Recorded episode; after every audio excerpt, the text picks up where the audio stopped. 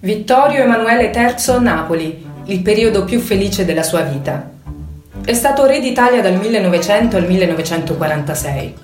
Per la sua partecipazione a due guerre mondiali e la vittoria nella prima, venne appellato re soldato e re vittorioso, ma viene anche ricordato per il precipitoso e disordinato abbandono della capitale dopo l'armistizio del 1943 e per l'estremo ma tardivo tentativo di salvare la monarchia quando abdicò a favore del figlio.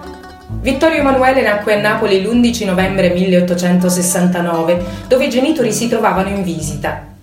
Al compimento dei vent'anni, per fargli fare pratica di comando, fu assegnato al primo reggimento fanteria Re a Napoli, dove rimase per ben cinque anni. In città strinse amicizia con il principe Nicola Brancaccio, che riuscì a vincere la ritrosia e la timidezza del giovane Vittorio Emanuele, instradandolo alla vita notturna napoletana, fatta di teatri non propriamente rispettabili e camerini delle attrici.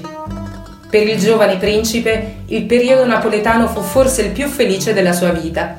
Imparò a parlare fluentemente il napoletano ed ebbe anche diverse amanti, tra cui la baronessa Maria Barraco, pare che dalla relazione sia nata pure una figlia, anche se la sua preferenza andava alle attrici e alle ballerine.